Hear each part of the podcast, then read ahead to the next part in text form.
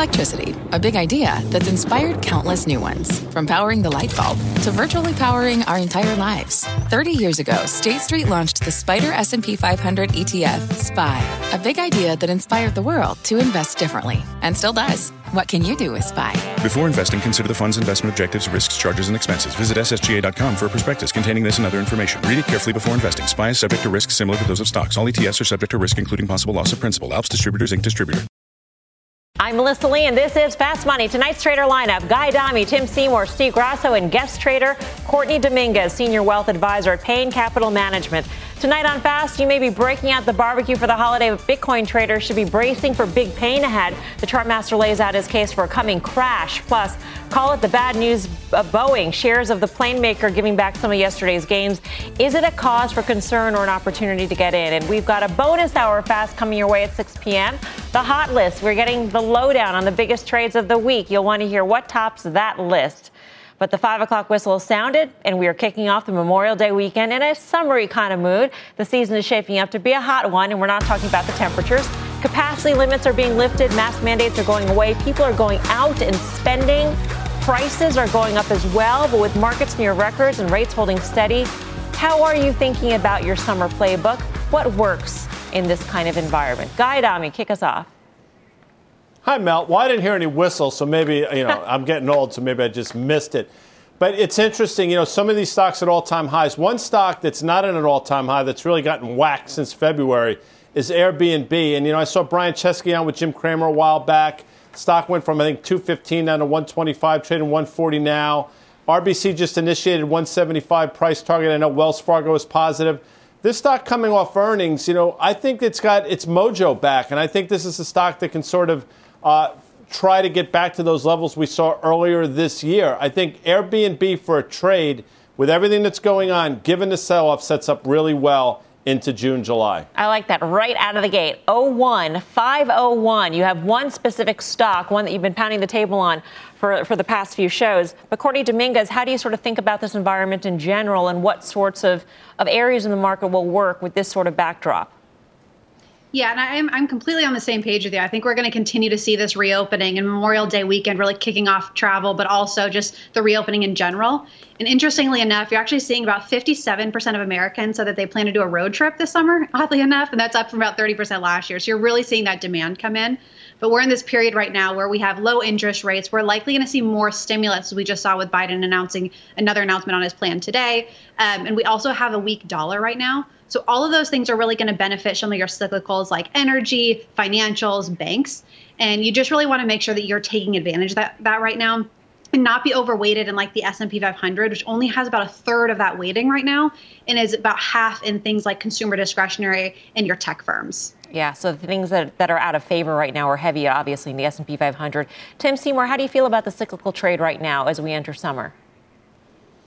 I love it, um, and in fact, I feel better about it after we've we've had a little pressure on some of these names. If you look at transports, they've been somewhat quiet. Um, you know, banks were uh, on stage uh, with these hearings this week, and I, and we reiterated here on the show, um, at least I did, why I, I think the, the valuations in, in banks, which you know, tend to be late cycle uh, cyclicals, and where the valuations are not awful. Um, and the earnings power is extraordinary, especially with loan loss uh, reserves coming off. Uh, and, and, look, all the strength that we're talking about for the economy, I think we all have some questions about where Fed policy could be dictating the course of asset prices overall. But, but there's no question the third quarter um, is actually going to make the second quarter look like we were asleep. And, because of that, I think those, those, cyclical names are actually very exciting to own. I still like FedEx. Uh, a couple folks have actually reiterated buys on FedEx this week. Um, multiple, not difficult. And I, I, you know, Courtney talked about energy.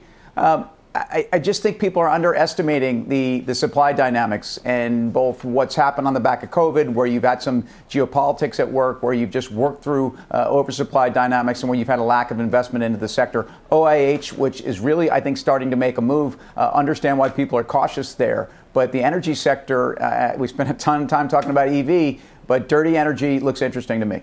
How do we factor in the notion of inflation, even if it is transitory? The consumer is, is taking a look at, at inflation every single day whenever they go to any store, you name it, Steve Grasso. And what stood out to me in the Costco call yesterday um, was uh, the the comparison of inflation back in March versus what they are seeing today. I think it was one and a half uh, percent or so in March one and a half plus, and it basically doubled to what they're seeing today. And that's that's a big jump in a very short amount of time. And yes, it may not last.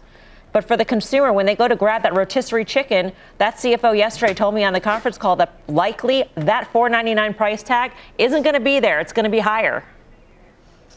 And, and you need a double bag on that rotisserie chicken because it They gets leak. really, Yeah. really greasy in the in the back of the car. So when you look at this, though, Melissa, what is that coupled with? It's coupled with mailbox money.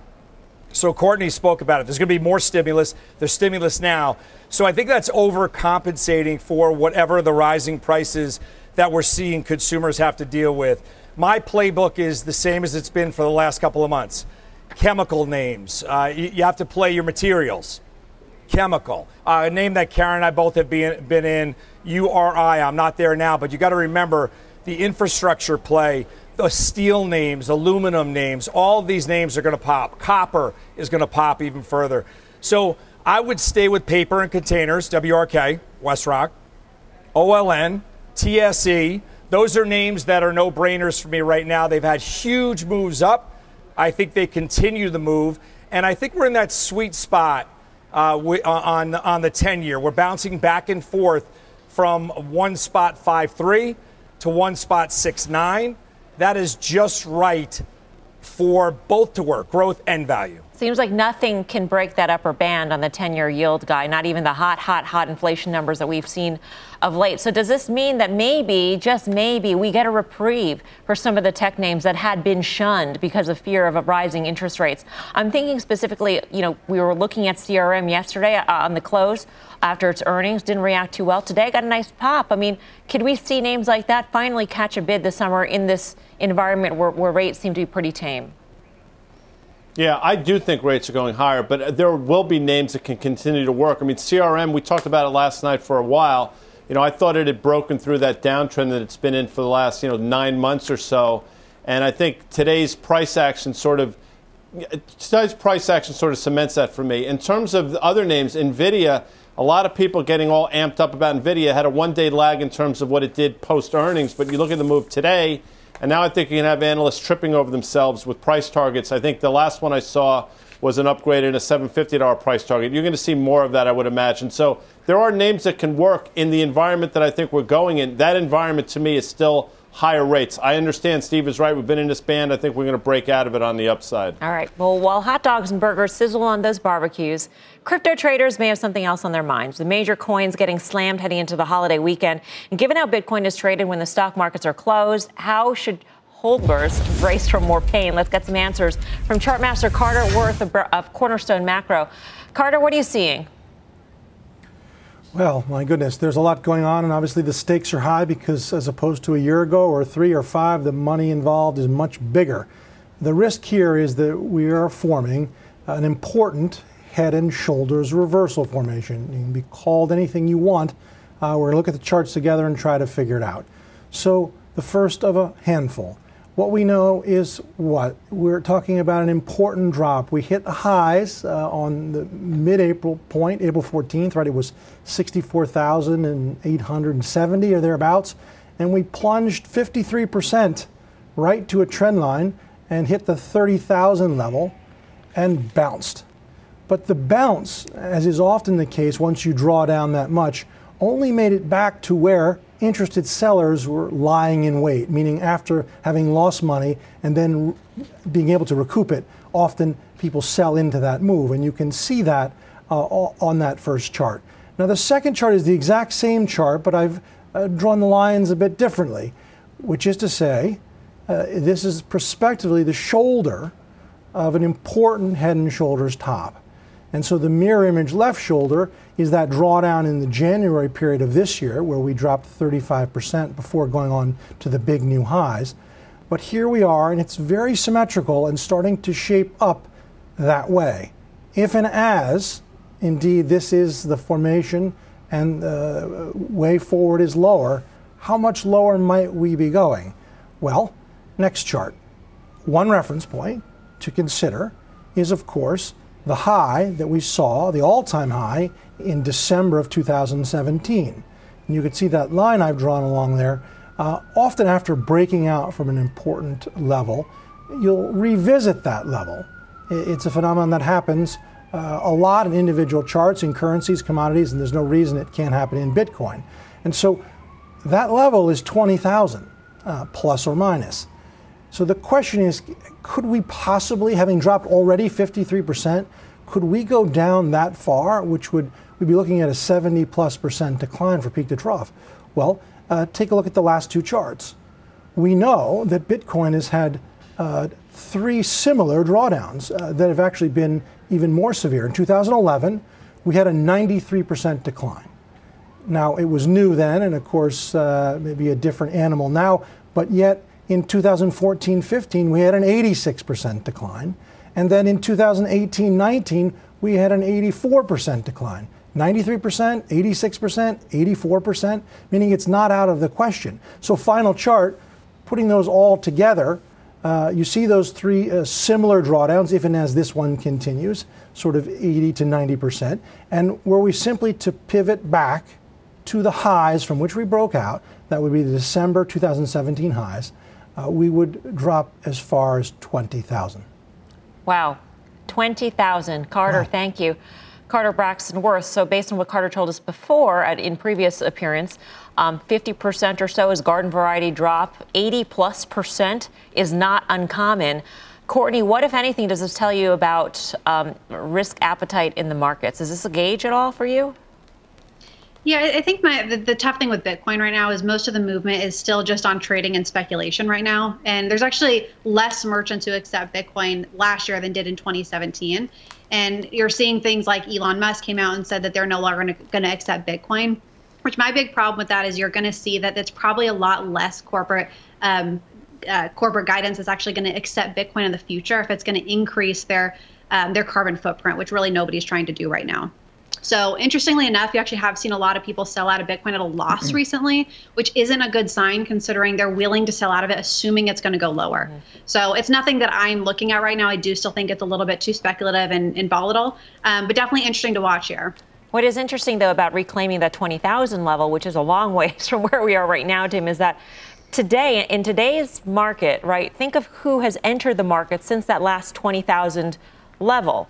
Institutions, up and down Wall Street, yep. hedge funds, more retail trade. It is amazing that even with that buy in from all facets of Wall Street, you can still go back to that 20K. Well, and, and, we've seen this in other asset classes, but in aggregate, more money's been lost in, in the last two months than was made all the way up. I mean, if you if you actually measure it uh, in terms of the capital, so um, the dynamics around risk and Bitcoin is it is it an analog for the market? I don't think so. Um, I, I, do think that the, the dynamics with Bitcoin are, are truly unique. We've had drivers, we've had catalysts, we had Coinbase, um, we've had uh, you know a handful of things that have been part of this arena. It doesn't mean that risk uh, taking, as as we've seen overall more broadly in markets, has helped Bitcoin at times in terms of liquidity. But look, the VIX plunged down near low 16 handle today, down almost 50% from the intraday lows of last Wednesday. Um, I, you know, I see a market that's gotten kind of complacent again, and I, I, look at you know semiconductors have reasserted their leadership. They're up, they've outperformed the S&P by almost 12% in seven sessions. Um, I mean, that's uh, that's extraordinary, mm-hmm. and, and, it tells you that I think it's there's a lot of appetite for risk right now. Interesting, though, with with the uh, volatility in Bitcoin mostly going down, um, Grasso, that a lot of the meme stocks have have found a renaissance, if you will. When you take a look at an AMC, a Beyond, and a GameStop, is there any relationship in your view? So when when you, it makes me think about when you said, is there a correlation to risk on or risk off with Bitcoin and things that are sometimes correlated, you, you can't say that they're correlated at all. I, I, don't. I, I think that this is more about the environment, more about Elon Musk, the, the most recent action in Bitcoin. I think you could make the correlation to the uh, to the meme stocks uh, just as a matter of people are putting their risk capital in, in a handful of names versus in just one name uh, with Bitcoin. But what's interesting to me is if you look at the gold miners, the GDX, the ETF, that's up 14% since the middle of April. If you look at what's happened since the middle of April to Bitcoin, yeah. those are t- inversely correlated. So I think that if Carter is right uh, and we see 20,000 in Bitcoin, then we're going to see the continued movement in GDX Oh, because there's a lot of that same movement there. But but one last thing with the risk tolerance, you can't say that risk is off the table when you have the S&P, uh, which is less than a half a percent away from all-time highs. So I think Tim's right. The market's become complacent. People are just letting money ride. All right, coming up, a stark warning on a slew of new organizations that may be vulnerable to a major cyber attack. The names best positioned to help keep your information safe. And later on Options Action, we're cracking open a cold one as we get ready for earnings from Corona maker Constellation Brands. What Mike Khouw is seeing in the stars for this report. We'll get some answers when Fast Money returns.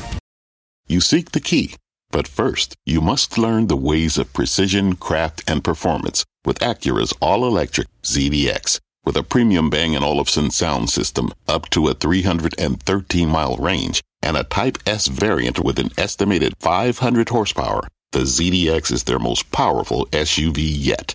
Unlock the energy when you visit Acura.com to order yours today. Wouldn't it be great to have all your investment and retirement accounts in one place? Yahoo Finance, our sponsor today, makes it easy. I use it to put my investment account and 401k accounts into one hub and get expert tips that help me confidently manage my money. For more than 25 years, Yahoo Finance has been the brand behind every great investor. Whether you're a seasoned investor or are looking for that extra guidance, Yahoo Finance gives you all the tools and data you need in one place. They're the number one finance destination, producing a holistic look at the financial news cycle, including breaking news, original editorial perspectives, analyst ratings, independent research, customizable charts, and so much more. Securely link your brokerage accounts for a unified view of your wealth, including 401k and other investments. A comprehensive perspective is what sets apart great investors, and it's how Yahoo Finance ensures you have the insight to look at your wealth in its entirety. For comprehensive financial news and analysis, visit the brand behind every great investor, yahoofinance.com, the number one financial destination, yahoofinance.com. That's yahoofinance.com. Welcome back to Fast Money. A big warning out of Microsoft. The tech titan saying the group behind the December SolarWinds hack has more targets in its sights. Let's get to Eamon Javers with the very latest developments. Eamon. Melissa, the Russians are back, and this just about three weeks now before the Biden Putin summit in Geneva, Switzerland, coming up in June. So, some tense international backdrop to this one. Microsoft said yesterday uh, that it's about 3,000 email accounts that have been targeted in this latest attack. What they're saying is about 150 groups around the world have been impacted. They're using USAID, that's the U.S. government agency that does foreign aid to send a, a, an email system that they had to send phishing emails to the targets here. They're attacking government groups, non governmental organizations, think tanks, the military, other organizations, including telecom firms, defense contractors, and the like.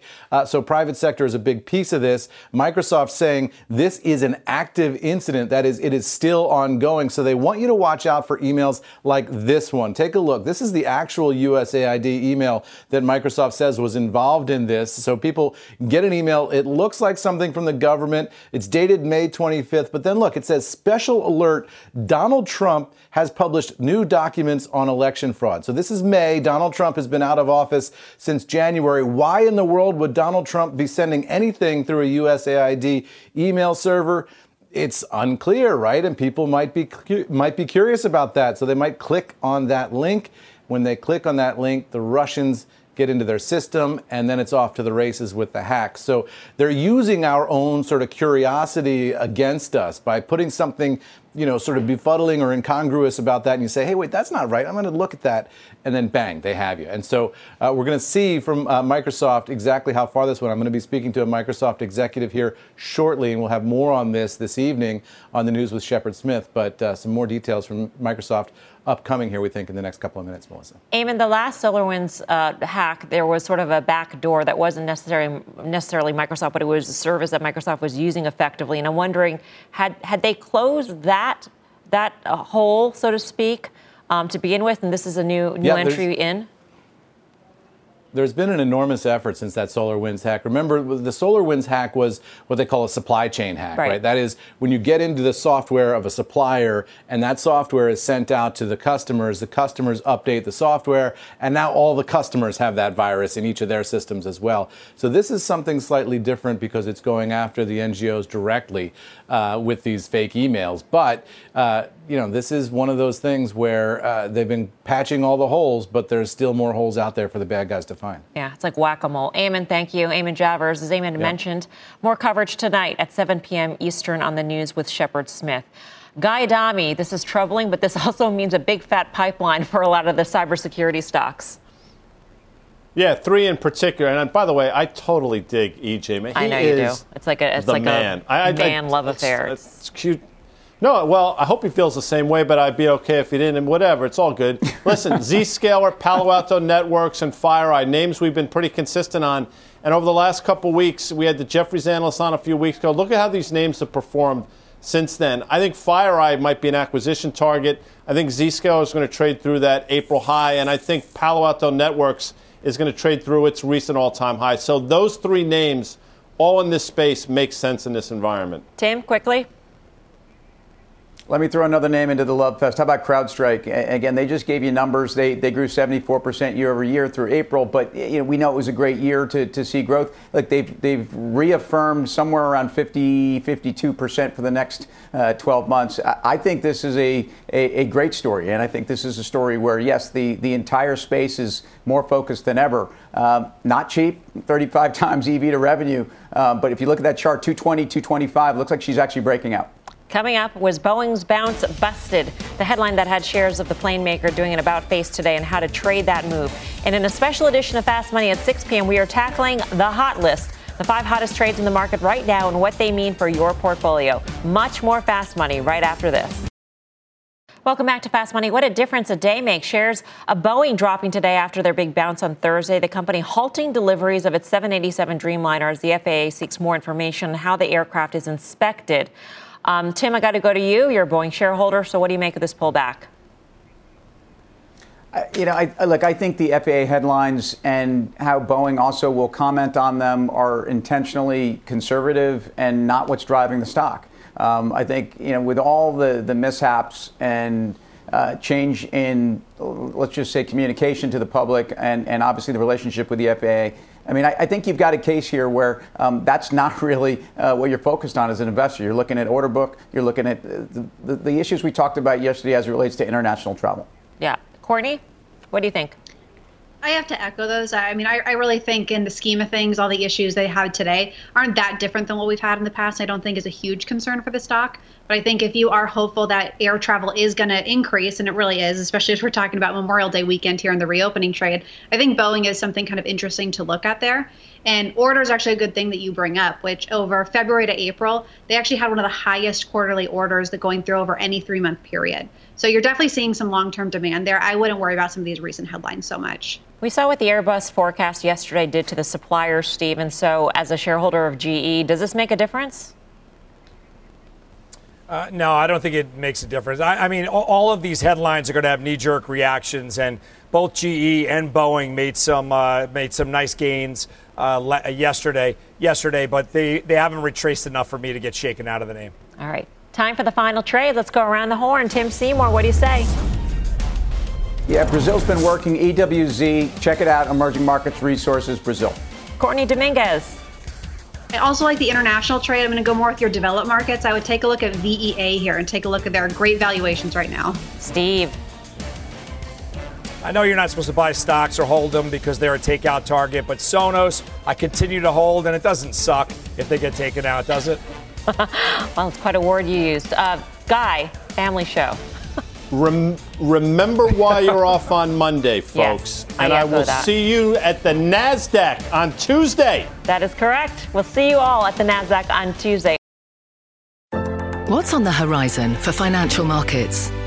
At PGIM, it's a question that over 1,400 investment professionals relentlessly research in pursuit of your long term goals. Specialized across asset classes, but united in collaboration. Our teams provide global and local expertise. Our investments shape tomorrow, today. Pursue your tomorrow with PGIM, a leading global asset manager.